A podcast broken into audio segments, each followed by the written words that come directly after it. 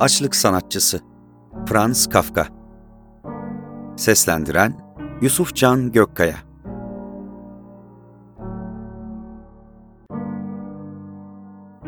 Son 10 yıldır açlık sanatçılarına olan ilgi önemli derecede azaldı. Eskiden bu tip pahalı gösteriler ortaya koymak kazançlı bir işken, bugün bu tamamen imkansız. İki farklı zaman dilimi. O zamanlar bütün şehir açlık sanatçısıyla ilgilenirdi. Bir aç kalma gününden diğerine ilgi sürekli artardı. Herkes en azından günde bir defa açlık sanatçısını görmek isterdi. Aç kalma gösterisi devam ettiği müddetçe küçük kafesin önünde bütün gün oturan müdavimler olurdu. Etkiyi arttırmak için kullanılan meşalelerin ışığı altında açlık sanatçısını seyretmeye geceliğin bile gelenler olurdu. Güzel havalarda kafes dışarı çıkarılır ve açlık sanatçısı özellikle çocuklara gösterilirdi. Gösteri, sırf moda diye ilgilenen yetişkinler için genelde bir eğlence aracı iken çocuklar ise birbirlerinin ellerini tutarak pas kürkü içinde omurga kemikleri dışarı fırlamış, soluk benizli açlık sanatçısının etrafa saçılmış saman yığını üzerinde bir sandalyeye bile tenezzül etmeden öylece oturuşunu, sahte bir gülümsemeyle, nazikçe kafasını sallayarak soruları cevaplayışını ve insanlar ne kadar zayıf olduğunu görsünler diye kolunu parmaklıkların arasından uzatışını, ağızları açık, şaşkınlıkla seyrederlerdi.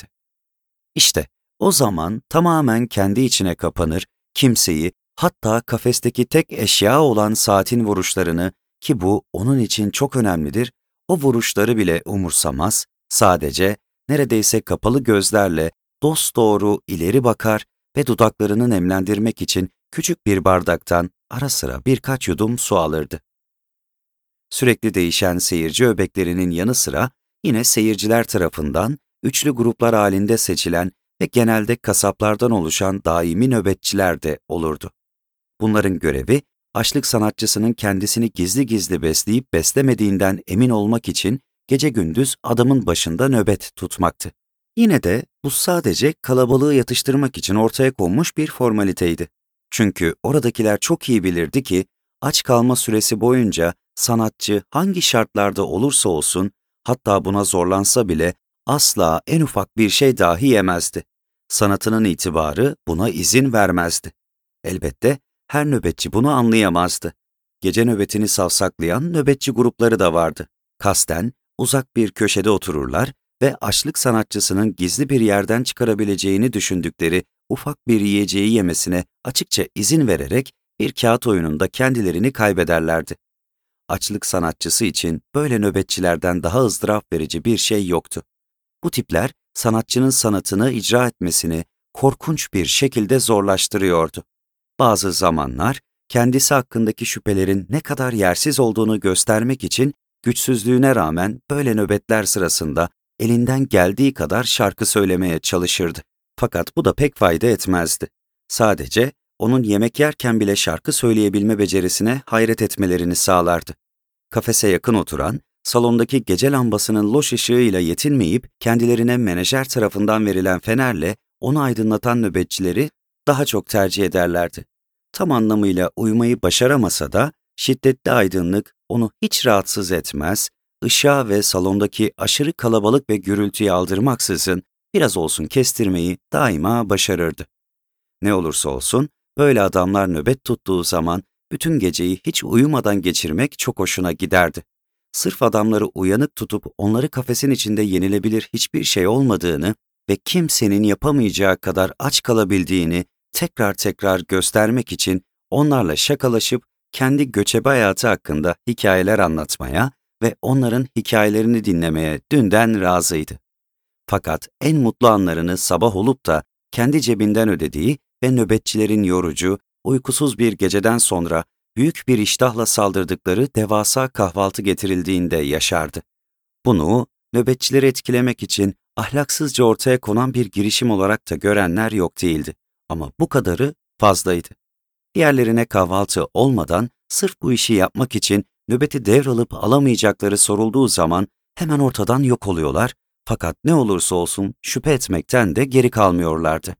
Yine de bu açlık gösterisinin asla vazgeçilmez şüpheleri arasındaydı. Kimsenin bütün zamanını açlık sanatçısının başında sürekli nöbet tutarak geçirecek zamanı yoktu ve dolayısıyla aç kalma eyleminin aralıksız doğru olarak gözlenip gözlenmediğini hiç kimse bilemezdi. Bunu sadece açlık sanatçısı bilebilirdi. Böylece aç kalma eylemiyle tamamen tatmin olabilecek tek seyirci kendisiydi. Fakat diğer sebepler yüzünden de asla tatmin olamıyordu. Belki de zayıflamasının ki bu zayıflık insanların gördükleri manzara karşısında üzüntü duyup gösteriden uzaklaşmalarına neden oluyordu. Bu zayıflamasının açlıkla hiçbir ilgisi yoktu ve belki de bu kadar zayıflamasına neden olan onun hoşnutsuzluğuydu. Çünkü aç kalmanın ne kadar basit bir iş olduğunu kimsenin bilmediği kadar iyi biliyordu. Bu dünyadaki en kolay işti ve bunu sır olarak da saklamıyordu. Fakat kimse ona inanmıyordu. En iyi ihtimalle alçak gönüllü olduğunu farz ediyorlardı. Ama çoğu onun bir reklam düşkünü olduğunu düşünüyor, hatta onu aç kalma eyleminin kolaylaştırma yollarını iyi bildiği için kendisine basit geldiğini itiraf eden yüzsüz bir sahtekar olarak görüyordu. Tüm bunlarla baş etmek zorundaydı ve yıllar geçtikçe alışmıştı. Fakat içindeki bu tatminsizlik onu yiyip bitiriyordu. Hiçbir aç kalma gösterisinin bitiminde ki gösterinin belli bir süre olması onun lehineydi, kafesini kendi özgür iradesiyle terk etmemişti. Menajeri gösterinin maksimum süresini 40 gün olarak belirlemişti. Büyük kentlerde bile daha fazlasına asla izin vermezdi. Bunun için iyi nedenleri vardı. Bugüne kadar edindiği tecrübeler ona 40 günlük bir sürede reklam sayısını arttırarak kentin ilgisini canlandırabileceklerini göstermişti. Fakat 40 günün sonunda kalabalıklar dağılır, ilgi gözle görülür oranda azalırdı. Tabii ki değişik kent ve ülkeler arasında küçük farklılıklar ortaya çıkardı.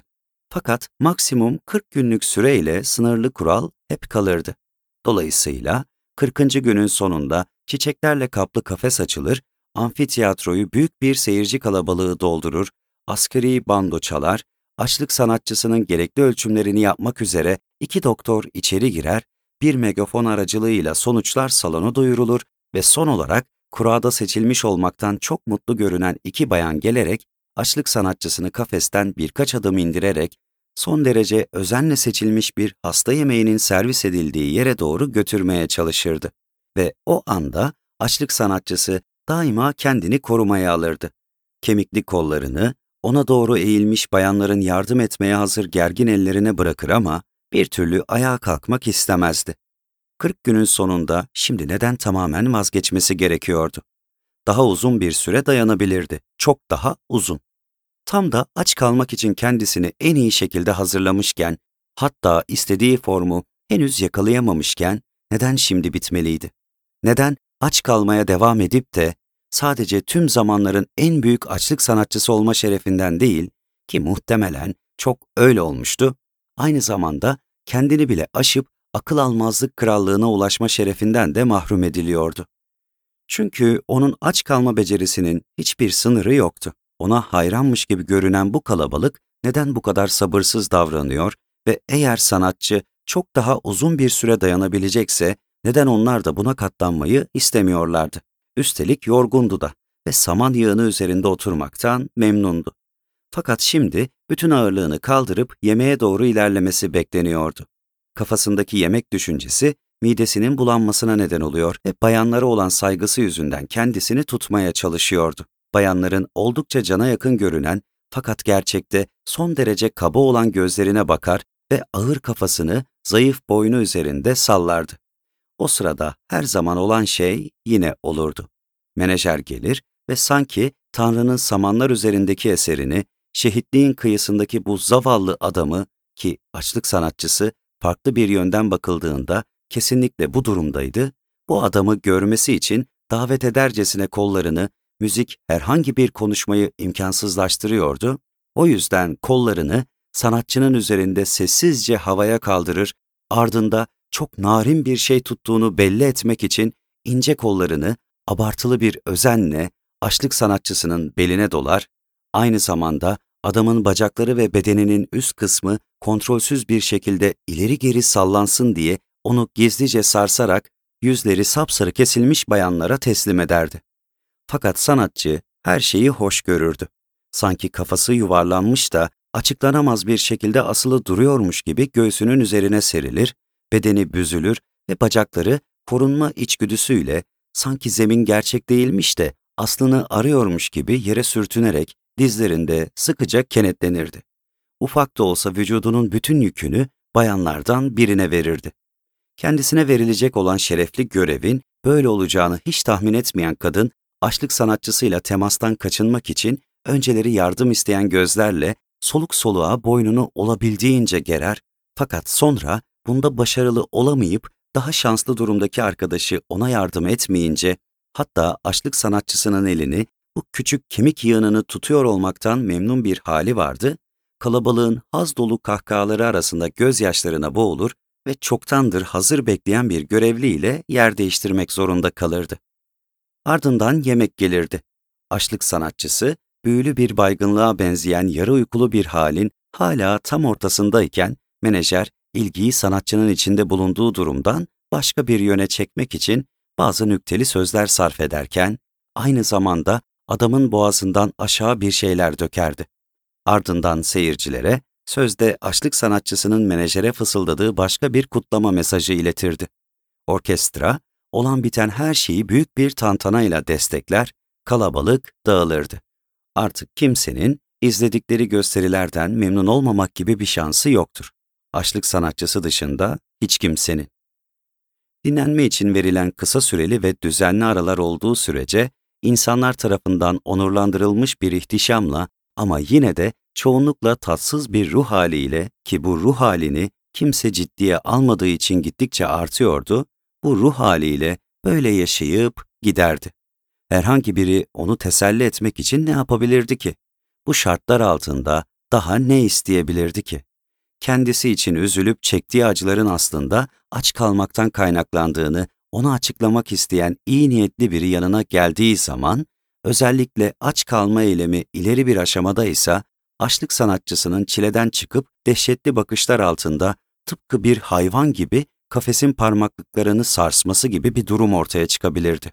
Fakat menajerin böyle durumlar için kullanmayı sevdiği bir yöntemi vardı. Bir araya toplanmış kalabalığın önünde açlık sanatçısı için özür diler ve bu davranışının sadece iyi beslenen insanların asla anlayamayacağı açlık olayının neden olduğu gerginlik haliyle açıklanabileceğini itiraf ederdi. Ayrıca hemen ardından açlık sanatçısının bugüne kadar yaptığından daha uzun süre aç kalabileceğini iddia ettiğinden bahseder ki bu aynı şekilde açıklanabilirdi. Bu iddiada var olan tutkuyu, iyi niyetli ve feragati över fakat ardından bir takım fotoğraflar, aynı zamanda satılık olan fotoğraflar göstererek bu iddiayı çürütmeye çalışırdı. Bu resimler, açlık sanatçısının gösterinin 40. gününde zayıflıktan neredeyse erimiş bir halde yatakta yattığını gösteriyordu. Gerçeğin böylesine çarpıtılması açlık sanatçısı için çok fazlaydı. Bunu çok iyi biliyor olmasına rağmen her defasında cesaretinin kırılmasını engelleyemiyordu. Aç kalma gösterisinin vakitsiz gelen bitişinde yaşananlar bu çarpıtmanın nedeni olarak gösteriliyordu. Böyle bir anlamama haline, koca bir anlayışsızlar ordusuna karşı savaşmak mümkün değildi. Kafesin parmaklıkları arkasından tam bir bağlılık içinde ve hevesle menajeri dinlemeye devam eder fakat fotoğrafların her ortaya çıkışında parmaklıkları bırakıp inleyerek geriye samanların üzerine yığılıp kalırdı. Kalabalık korkuyu bir yana bırakıp tekrar yaklaşır ve ona bakardı. Böyle zamanlara şahit olanlar birkaç yıl sonra tekrar hatırladıkları zaman nasıl davrandıklarını anlamakta sık sık zorluk çekerlerdi. Çünkü bu arada daha önce bahsedilen ilgi kaybı gerçekleşirdi ve bu çok ani olurdu. Oldukça derin nedenleri olabilirdi fakat onları keşfetmek kimin umrunda ki? Her neyse, şımartılmış açlık sanatçısı bir gün diğer gösterilere üşüşmeyi tercih eden eğlence avcısı kalabalıklar tarafından terk edildiğini fark etti. Menajer, eski ilginin bir yerde hala var olup olmadığını anlamak için açlık sanatçısıyla Avrupa'nın yarısını bir kez daha dolaştı. Tüm çabaları boştu. Sanki gizli bir anlaşma varmış gibi açlık gösterisine karşı genel bir nefret oluşmuştu. Elbette bu nefret böylesine ani gerçekleşmemişti ve şimdi olay sonrasında başarının sarhoşluğuyla yeteri kadar önem verilmeyip yok etme yoluna gidilmeyen ilk birkaç belirtiyi anımsamak mümkündü. Artık bu konuda bir şeyler yapmak için çok geçti. Ama yaşayabilmek için bu bir teselli olamazdı. Açlık sanatçısının ne yapması gerekiyordu ki? Binlerce insanın alkışladığı adam, kendisini küçük panayırdaki çadırlarda teşhir edemezdi ve başka bir meslek edinebilmek için fazla yaşlı olmasının yanında son derece fanatik bir şekilde aç kalmaya bağımlıydı. Böylece menajerine, eşi benzeri olmayan meslek yaşantısındaki kader arkadaşına veda etti ve büyük bir sirkte iş buldu. Duygularını yok etmemek için sözleşme koşullarına bakmadı bile. Sürekli birbirini dengeleyen ve tamamlayan çalışanları, hayvanları ve donanımıyla büyük bir sirk herhangi birini istekleri makul olmak kaydıyla bir açlık sanatçısını bile herhangi bir zamanda kullanabilirdi. Ayrıca olağanüstü bir durum söz konusuydu. İşe aldıkları kişi sadece bir açlık sanatçısı değildi. Aynı zamanda onun eski şöhretini de işe alıyorlardı. Sanatçının yaşıyla doğru orantılı olarak kaybolmamış kalitesi ve sanatının tuhaflığı düşünüldüğünde kimse tükenmiş ama gücünden hiçbir şey kaybetmemiş bir sanatçının bu sirkte sıradan bir görev yapmaya çalıştığını söyleyemezdi. Aksine açlık sanatçısı daha önceki gibi aç kalabileceğini ki buna inanmamak mümkün değil, garanti ediyor. Hatta kendi başına bırakılırsa ki bunun için daha başta söz vermişlerdi, ilk olarak tüm dünyanın haklı şaşkınlığını kazanacağını iddia ediyordu. Bu iddia, kendi devrinin havasını yansıtan bir iddia olduğu için ilgili kişilerin sadece gülmelerine neden oldu. Aslında açlık sanatçısı, işlerin nasıl yürüdüğünün de çok iyi farkındaydı ve içinde bulunduğu kafesin, sirkin en ilgi çekici gösterisiymiş gibi çemberin ortalık yerinde değil de ulaşılması kolay olan dış kısımda halka teşhir edilen vahşi hayvanların yanında tutuluyor olmasını açıkça kabullenmişti. Kafesin etrafı parlak boyalarla boyanmış büyük posterlerle kaplanmıştı ve üzerinde sunulacak gösteriler ilan ediliyordu. Gösteri aralarında vahşi hayvanların yanına doğru seyirten halkın açlık sanatçısının kafesinin önünden geçip de bir süre durmaması mümkün değildi. Eğer hayvanları görmeye can atan, bu duraksamayı bir türlü anlamayan ve dar geçit boyunca onları arkalarından ittirerek daha uzun bir seyri imkansız hale getiren insan kalabalığı olmasaydı, orada daha fazla zaman geçirilebilirdi. Kendisinin yaşam kaynağı olan bu izleyici topluluğunu büyük bir tutkuyla beklemesine rağmen bu ziyaret zamanları onun aşırı sinirlenmesine neden olurdu. Başlarda gösteri aralarını sabırsızlıkla beklerdi. Kalabalığın kendisine doğru hücum etmesini büyük bir zevkle seyrederdi. Ta ki kısa bir süre sonra neredeyse bilinçli bir zihinle ortaya konan en inatçı kendini kandırma çabası bile bu deneyim karşısında direnemezdi, onların istisnasız her seferinde hayvanları görmeye gittiklerini ya da en azından niyetlerinin bu olduğunu kabullenene kadar ve belli bir mesafeden bakmak daima en güzeliydi. Çünkü ona ulaştıklarında çığlıklar atıp küfürler savuran bir grup etrafını sardı. İlk grup ki kısa bir zaman sonra açlık sanatçısını çok daha huzursuz eden grup haline gelmişti, bu grup olayı anladıklarından değil, sadece kaprisli ve küstah oldukları için boş vakitlerini ona bakarak doldurmak isterdi. İkinci grubun ise vahşi hayvanlara ulaşmaktan başka bir niyeti yoktu. Büyük kalabalık geçip gitti mi, arkasından sürüler halinde diğeri gelirdi. Durmalarına kimse karşı çıkmayacak olsa da bu insanlar hala zaman varken bir an evvel hayvanlara ulaşabilmek için neredeyse o tarafa hiç bakmadan uzun adımlarla geçip giderdi. Nadiren bir baba yanında çocuğuyla gelip açlık sanatçısını göstererek buna benzeyen fakat çok daha fantastik olan gösterilere gittiği eski zamanlardan bahsederdi. Hayattan ve okuldan edindikleri deneyim yetersiz kaldığı için pek bir şey anlamayan çocukların sorgulayan gözlerindeki ışık daha merhametli zamanların yakında geleceğini ele verirdi. Belki de açlık sanatçısı kendi kendine sık sık eğer kafesi hayvanlara bu kadar yakın olmasaydı her şeyin çok daha iyi olacağını söylüyordu. Bu durum insanların seçim yapmasını kolaylaştırıyordu. Vahşi hayvanların teşhir edildiği bölümden gelen kokuların, gece yarısı bir türlü rahat durmamalarının, yırtıcı hayvanlar için taşınan çiğ et parçalarının, kafesin önünden geçmesinin ve beslenme zamanında atılan çığlıkların onu ne kadar huzursuz edip bunalttığından hiç bahsetmiyorum bile.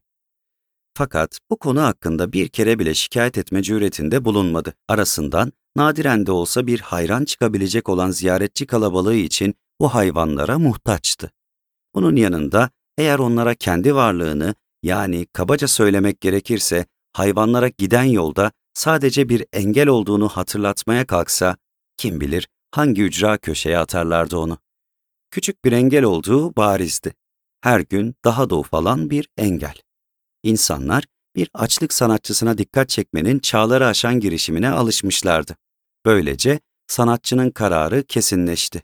Elinden geldiğinin en iyisini yaparak aç kalmak istiyordu. Yaptı da. Fakat artık onu kimse kurtaramazdı ve insanlar yanından geçip gidiyordu. Aç kalma sanatını kendinize açıklamaya çalışın. Yaşamayan asla anlamaz. Güzel posterler kirlenip okunmaz hale geldi ve yırtıldı. Hiç kimsenin aklına onları değiştirmek gelmiyordu. Ne kadar süre aç kalacağının yazılı olduğu ve başlarda titizlikle güncellenen ilan tahtası da uzun zamandır aynı durumdaydı. Çünkü ilk birkaç haftadan sonra bu önemsiz iş orada çalışanlar için sıkıcı bir hal almıştı. Açlık sanatçısı daha önce hayal ettiği gibi aç kalmaya devam ediyordu ve söylediği gibi bunda tam anlamıyla başarılı da oldu. Fakat hiç kimse günleri saymıyordu ve kendisi de dahil hiç kimse ne kadar büyük bir iş başardığının farkında değildi. Bu yüzden kalbi iyice yoruldu. Yine böyle bir zamanda aylak aylak dolaşan biri kafesinin yanında durdu ve eski sayıyla dalga geçerek bunun bir sahtekarlık olduğunu söyledi. Bu, kayıtsızlık ve doğuştan gelen kötü kalpliliğin uydurabileceği aptalca bir yalandı. Çünkü açlık sanatçısı kimseyi kandırmıyor, dürüst bir tavırla çalışıyordu. Asıl tüm dünya alacağı ödül hakkında onu kandırıyordu. Fakat günler geçti, bu konu bile kapandı. Bir gün bir yetkili kafesi fark etti ve çalışanlara bu işe yarar kafesin neden buraya terk edildiğini, neden kullanılmadığını ve içinin neden çürümüş samanlarla kaplı olduğunu sordu. Üzerinde sayı yazan ilan tahtasını gören biri, açlık sanatçısını hatırlayana kadar kimse bu soruların cevabını bilmiyordu. Sopalarla samanları eşelediler ve açlık sanatçısının içeride olduğunu gördüler. ''Hala aç mısın?'' diye sordu yetkili. ''Hiç durmayacak mısın?'' Açlık sanatçısı, ''Lütfen, beni bağışlayın.'' diye mırıldandı. Onu sadece kulağını parmaklıklara dayamış olan yetkili işitebildi. ''Elbette.'' diye cevap verdi yetkili ve açlık sanatçısının durumunu orada çalışanlara göstermek için parmağını kaşının üzerine koydu. Elbette seni bağışlarız. Hep aç kalışımı takdir etmenizi istedim. Yetkili, yardıma hazır bir ifadeyle ve bunu takdir de ediyoruz dedi. Açlık sanatçısı, ama takdir etmemeniz gerekiyor dedi.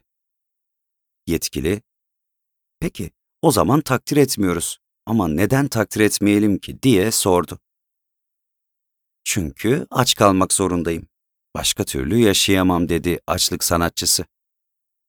Ne tuhaf. Neden başka türlü yaşayamazsın? Çünkü dedi açlık sanatçısı ufak kafasını hafifçe kaldırarak ve sanki öpecekmiş gibi dudaklarını büzerek söylediği hiçbir şeyin boşa gitmemesi için yetkilinin kulağına doğru konuştu. Çünkü sevdiğim yiyeceği bulamıyorum. Eğer bulsaydım inanın bana ben de siz ve diğerleri gibi tıka basa karnımı doyururdum. Bunlar onun son sözleri oldu. Fakat kırık bakışlarında aç kalmaya devam edeceğine dair sağlam ve kesinlikle gururlu bir inancın varlığı seziliyordu. Burayı temizleyin diye konuştu yetkili ve açlık sanatçısını samanlarla beraber gömdüler. Kafese genç bir panter koydular. Uzun zamandır işe yaramayan bu hayvanın kafesin içinde kendisini oradan oraya atışını görmek en zor anlayan beyinlerin bile fark edebileceği bir gelişmeydi. Panterin her şeyi vardı. Bakıcılar hiç tereddütsüz hayvanın sevdiği tüm yiyecekleri getiriyorlardı. Özgürlüğünü bile aradığı söylenemezdi. İhtiyacı olan her şeyinin neredeyse tık sırana kadar tedarik edildiği bu asil vücut, çevresinde özgürlük barındırıyor gibiydi. Sanki bu özgürlük çenesinde bir yerlere takılmıştı. Hayattan aldığı has gırtlağından öyle bir güçle dışarı çıkıyordu ki onu izleyenlerin kaçmaması mümkün değildi. Fakat yine de bu duygunun üstesinden gelip kafesin etrafına toplaşırlar ve oradan asla ayrılmak istemezlerdi.